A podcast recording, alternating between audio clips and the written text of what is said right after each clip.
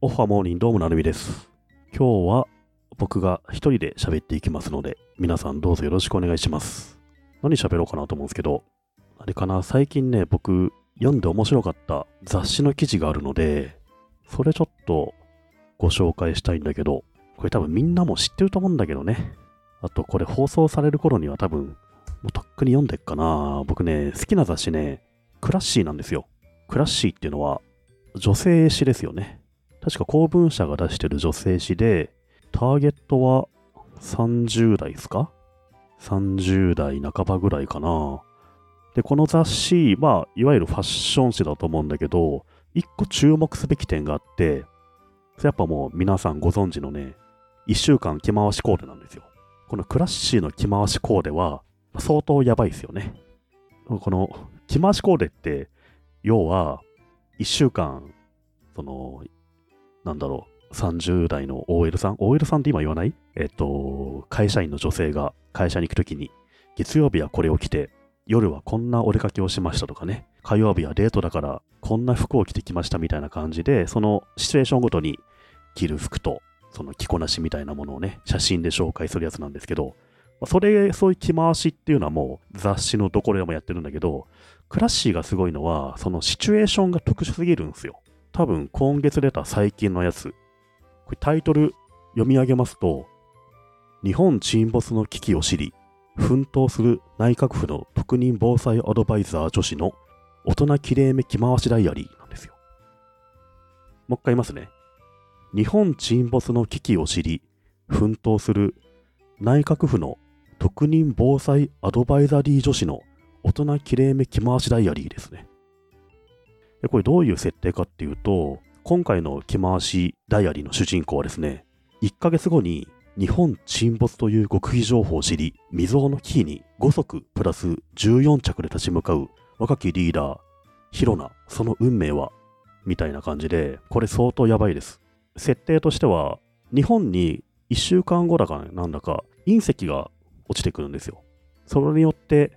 日本は沈没するわけなんですけど、じゃあその時にどうするかっていう対策を決める特任防災アドバイザリー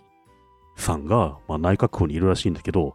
その人の着回しっつってね。で、月曜から金曜までファッションが載ってんだけどね、月曜日、きれいめ服かけるスニーカーで国のために紛争、防災女子を支えるアイテムっつって、ちょっとしたあのレザーのいい感じのスニーカーが紹介されてるしね。これ僕一番すげえ笑ったのがね、何曜日かな。9月5日火曜日、同僚のマサ氏を問い詰めると、え、機密文書博士が訴える日本沈没説のデータが正式に認められたことが記載されてきたっつってね、多分内閣府の中で、マサ氏っていう同僚の男性から秘密の文書を受け取る時の着回しコーデっていうのがあってね、この時もきれいめ服とスニーカーですね。こういうね、設定がアホすぎるんですよ。これは本当にね、面白い。で、これ、毎回毎回こういうちょっと突飛な設定をしてるんですけど、あのね、僕覚えてるのは、5、6年前に、ウェブライターの1週間着回しコーデみたいな特集があってね。で、その時やっぱ僕とかもね、ウェブのライターだし、周りには女性のライターとかもたくさんいたんだけど、このクラッシーって雑誌に載ってる人はもう、むちゃくちゃ綺麗な、キラキラした格好で、ライターとかやってんだけど、もう僕の周りはもうすごい、こんなやつはいねえよみたいなね、感じで、大盛り上がりなんですよ。だこの突飛な設定の特集っていうのは、当事者からすると、こんなわけねえだろっていうツッコミがありつつ、ちょっと笑えるし、で、当事者はない人からしたら、へえ、こういう世界なのかなみたいな、まあちょっとね、面白いコンテンツ楽しめるしね。その結果、普段雑誌を見ない僕みたいなね、全くターゲット外の人にも、あ、クラッシーっていう雑誌があるんだとかね。あと、例えば、なんでしょうね、公文社っていう会社知らない学生とかもいると思うけど、クラッシーの的確力すごいなとか、まあ、ターゲット外でも一歩踏み込んで、なんか雑誌の存在とか、企画の面白さとか知らせられるから、まあ、やってごらちょっと面白いに走ってるけど、意外とこれいいんじゃないかなと思うんですよね。まあ、みんなこれ読んでると思うけど、クラッシーのね、今月の日本沈没に対して奮闘する防災アドバイザリー女子のきれいめ一週間コーデはね、ぜひ読んでほしいですね。そう、これね、ちょっとシン・ゴジラをイメージしてる感じはビシバシ感じるんですけど、この特殊設定をね、考える企画会議とかすげえ楽しいんじゃないかなと思うんだよね。僕ね、転職するとしたら、クラッシーの着回しコーデを考える部署とかすごい行きたいなっていうぐらいね、もう結構前からこれはすげえ注目しててね、いいんですよ。ど、ど、ど、ど、ど、どんぐり FM。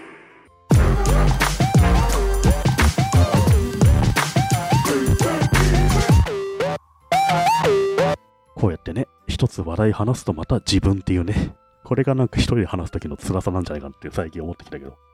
何話そうかな最近買ってよかったものあるかななんか。最近ね、あの、僕、スーパーで、ある初めての体験したんだけど、皆さん、スーパーの魚売り場とか行くと、結構いろんな魚売ってるじゃないですか。アジとか、サバとか、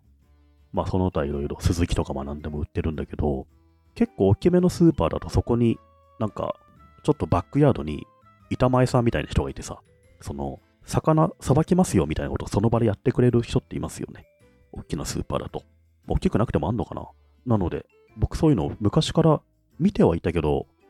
普通に素通りして魚は買ってたんだけど、最近ね、ふとね、この魚さばいてくれますよみたいな頼んでみたらどうなんだろうと思って、初めて頼んでみたんですよ。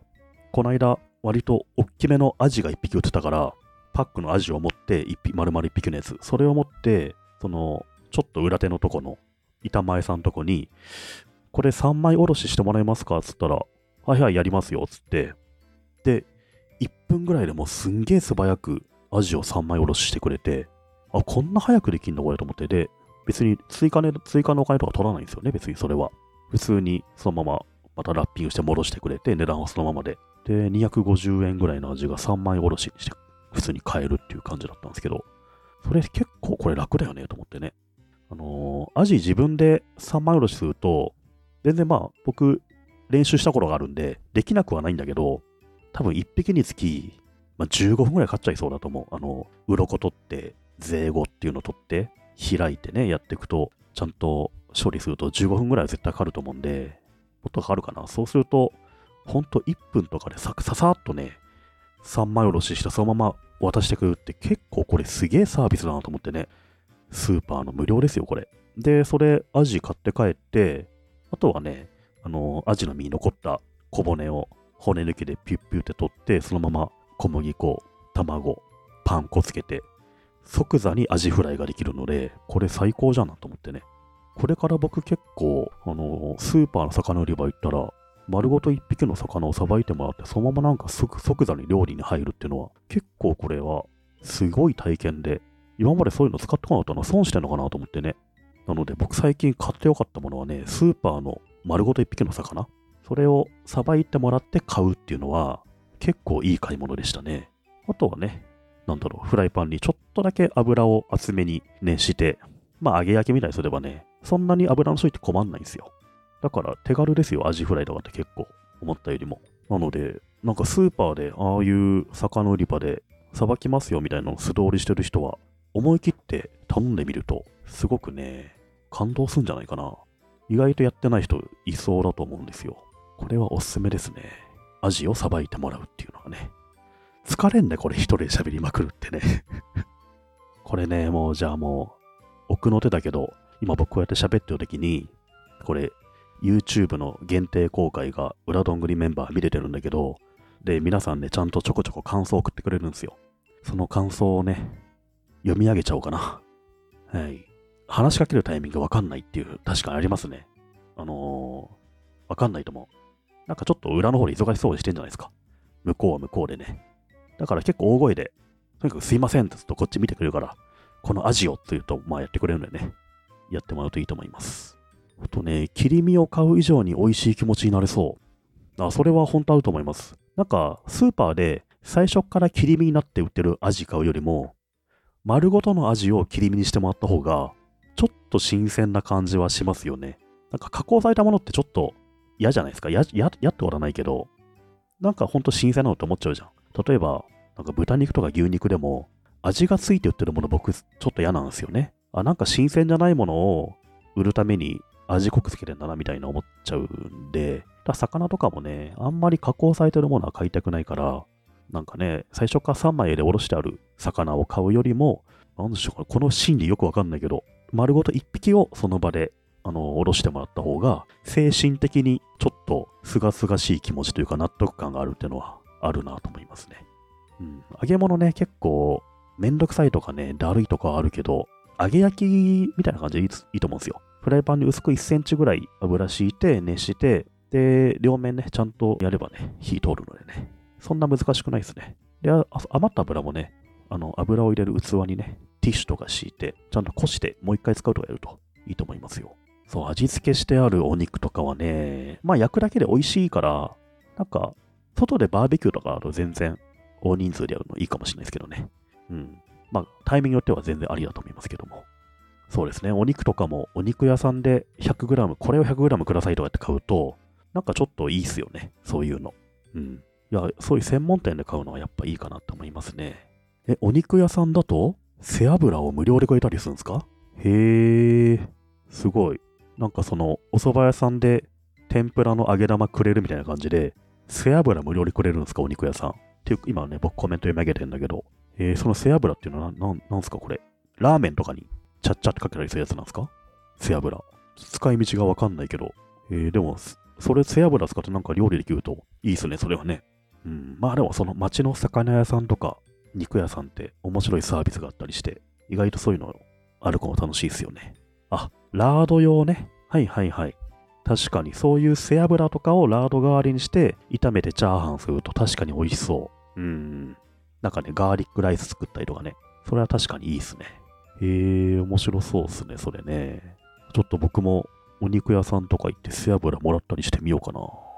聞くの勇気いるけどね、背脂無料でもらえたりしないんですかみたいなね。そうですか。こないだね、僕、表参道、久々に都心出てさ、歩いてきたんですけど、表参道の駅ってあるじゃないですか、地下鉄。で、表参道交差点があって、あそこ何があるのかなサブウェイあるとかわかります？普通の十字路で4つの角があるけど、そのうちの1つの角にはサブウェイがあるんですよ。で、そのサブウェイの隣に、ちょっと目立たないけど、実は本屋があるんですよね。なんていう本屋だったかな、あれ。えっ、ー、とね、山陽堂書店っていう本屋さんあるんですよ。交差点にね。で、その山陽堂書店っていう本屋さんは、結構こじんまりとした本屋なんですけど、毎月毎月ちゃんとテーマ設定してるみたいな感じで、で、僕行った時、9月の上旬なんですけど、2階でね、あの本屋の2階でギャラリーっぽくなってて、そこで個展みたいな、まあ、展示会みたいな開いてて、で、そこで何の展示やってたかっていうと、どんぐり FM のロゴとか T シャツとかをデザインしてるクリエイティブディレクターとして知られる、あの、竹プロさんという方が絵を展示してたんですよ。で、それ、竹プロさんはね、あの、友達と仲間数人でバスケットボールをテーマにした展示してたんですよね。もしかしたら今ね、バスケットボールって沖縄でワールドカップ開いてるから、その関連かもしんないですけど、まあ、旬のスポーツなので、バスケットボールはね、今。なので、なんか、バスケットボールに関する創作っていうテーマで、多分、5、6人グループとかでね、そのバスケの絵を描いたり、漫画を描いたり、文字を書いたりとかいろんな人がいたのかな。そんな中で竹プロさんがね、あのバスケットボールの、なんかボールと手の絵を描いたりとかしてんのが飾られていて、で、それすごいいい絵でしたね。竹プロさんの絵ってね、すごいじんわりくるいい絵なんですよ。で、どういう画風かっていうとね、まあまあ、どんぐりのロゴとかもまあそうですけど、やっぱすごいのが、僕がこれすごいなと思ったのが、団中の表紙になってますからね、竹プロさんの絵って。どんな絵だったか忘れちゃったけど、なんだっけな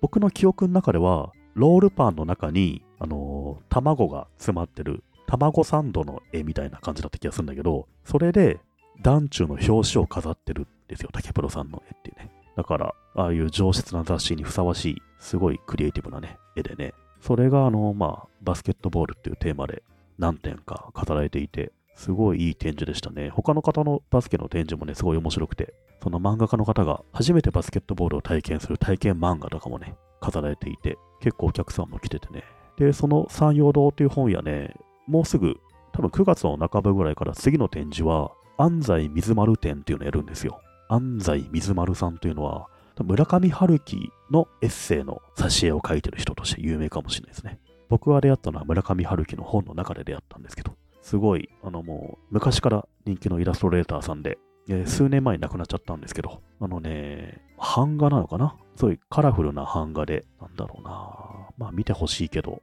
見たらわかる。どんな絵っていうと難しいんですけどね。そうですね。可愛くて優しい絵ですね。あとね、野菜とかの絵も描いてるかな、結構。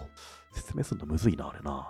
はい。9月半ばからは安西水丸店がね、そこでやられて、で、いろんなグッズ、冷蔵庫に貼るマグネットとか、ポストカードとか、いろいろ売られると思うんでね、僕また山陽堂さんにはお邪魔して安西水丸店見に行こうと思うんですけど、そんな感じかな、最近の日記ですけどね。あれですね、ついつい一人だと何が最近あったかなって、ダラダラと情報詰め込んじゃうんですけどね。こんな感じでいいのかな？以上、なるみさんの一人会でした。感想を送ってね。